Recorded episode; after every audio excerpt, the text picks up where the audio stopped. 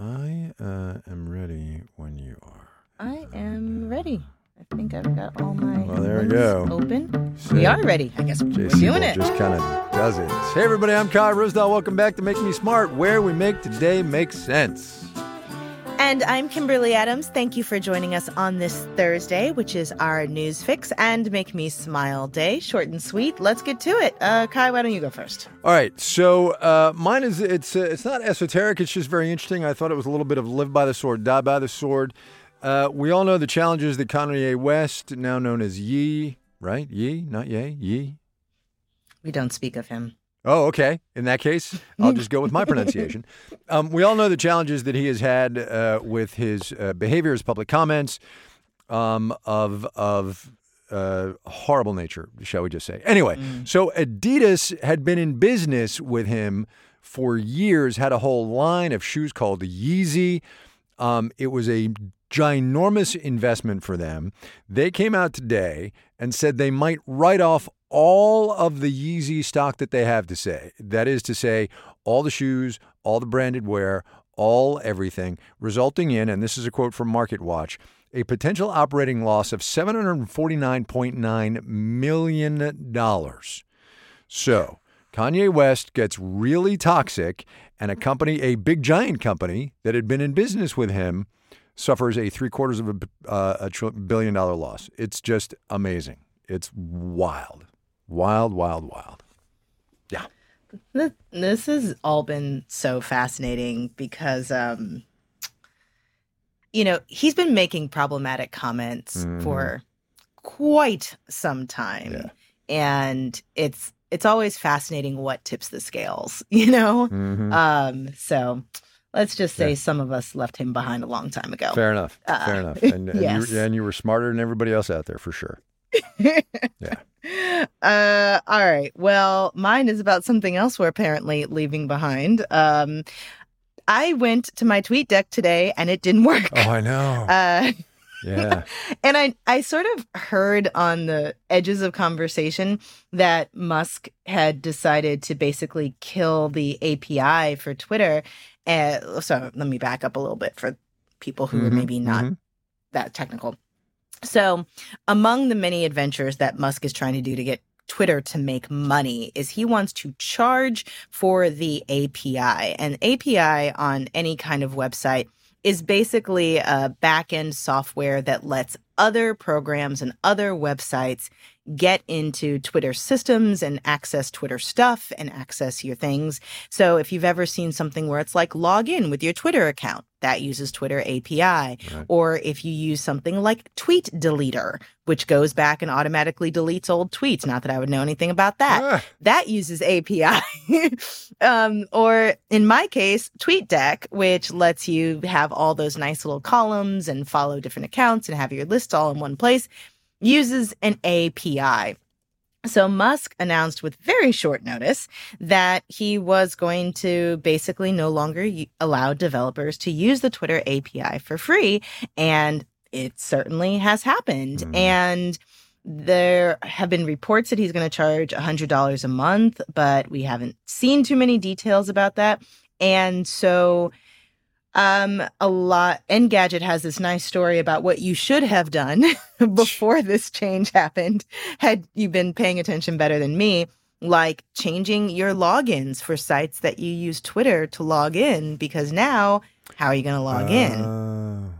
or you know if you one of the things and what's maybe behind this uh, move when you set up your mastodon account if you're trying to sort of see who that who among your following and followers is already on mastodon there are apps you can use or websites you can go to that will use twitter's api and Hmm. log into your twitter account skim all of your followers to see who's got a mastodon handle in their Twitter bio and automatically follow those Right. people for you, which is how I followed a bunch of people on Mastodon Right. when I finally got my stuff together. Now those probably aren't going to work. So uh, it's been interesting, uh, and it will be fascinating because now that this has happened, there are a lot of companies that are going to have to decide if they want to pay Right. to keep using Twitter and pay into Musk's thing. Because so much of Twitter has been free, except for, you know, your advertising eyeballs.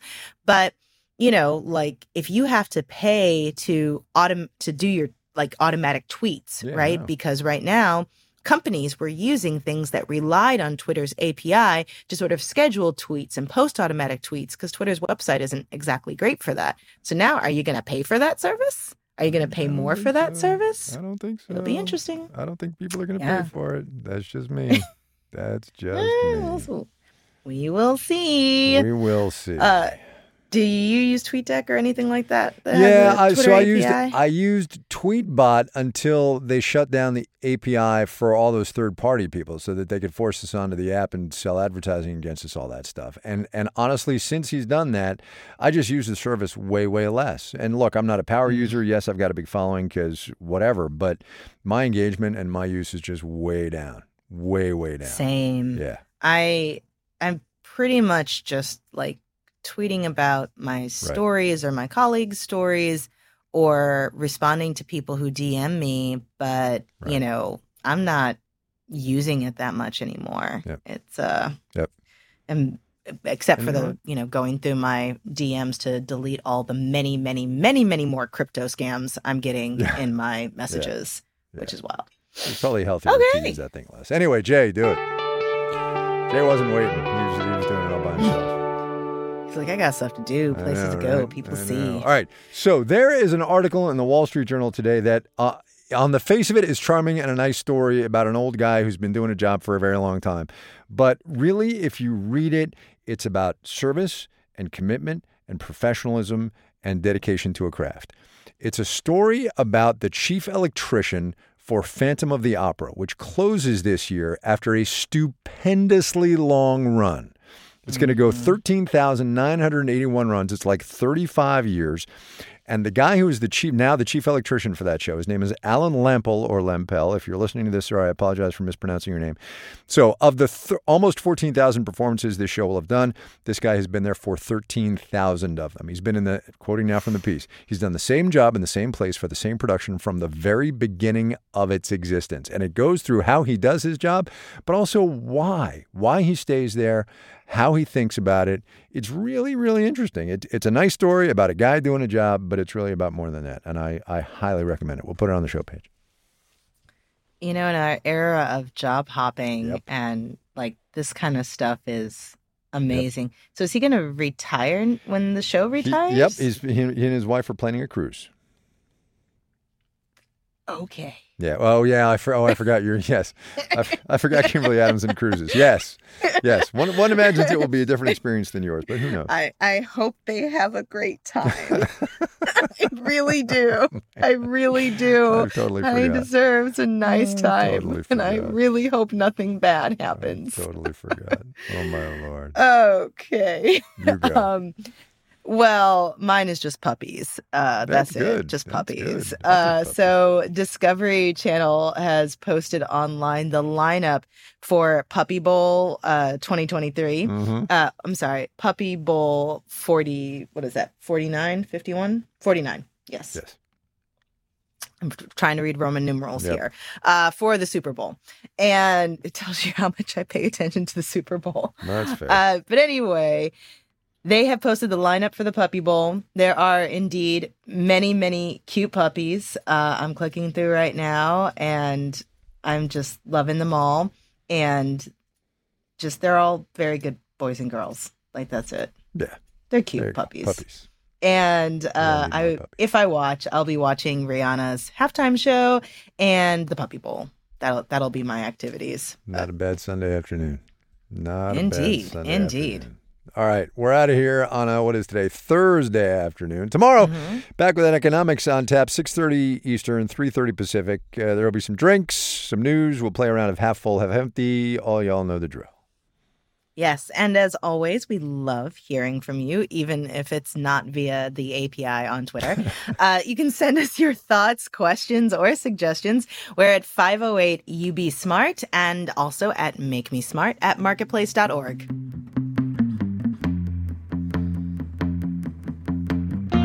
Make Me Smart is produced by Courtney Bergsieker. Today's episode was engineered by Jay Siebold on the other side of the glass. Our intern is Antonio Barreras.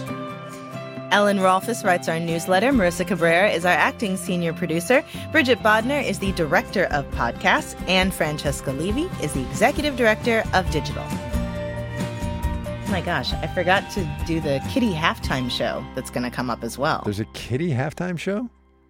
There was last year. That's just not as cute. I'm sorry. Look, I grew up a cat person. I'm a dog person now. I grew up a cat person, but a kitty show is not as cute as a doggy show. I'm sorry. Eh. It's not. It's not. It's not. All y'all, if we leave this in and it goes out on the podcast, I want you all to write me. You a dog person or a cat person? Which are better, kitty bowls or puppy bowls?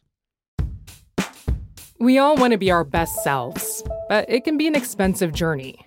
From experimenting with alternative medicine, I was working with a natural holistic nutritionist and never really thought about the cost.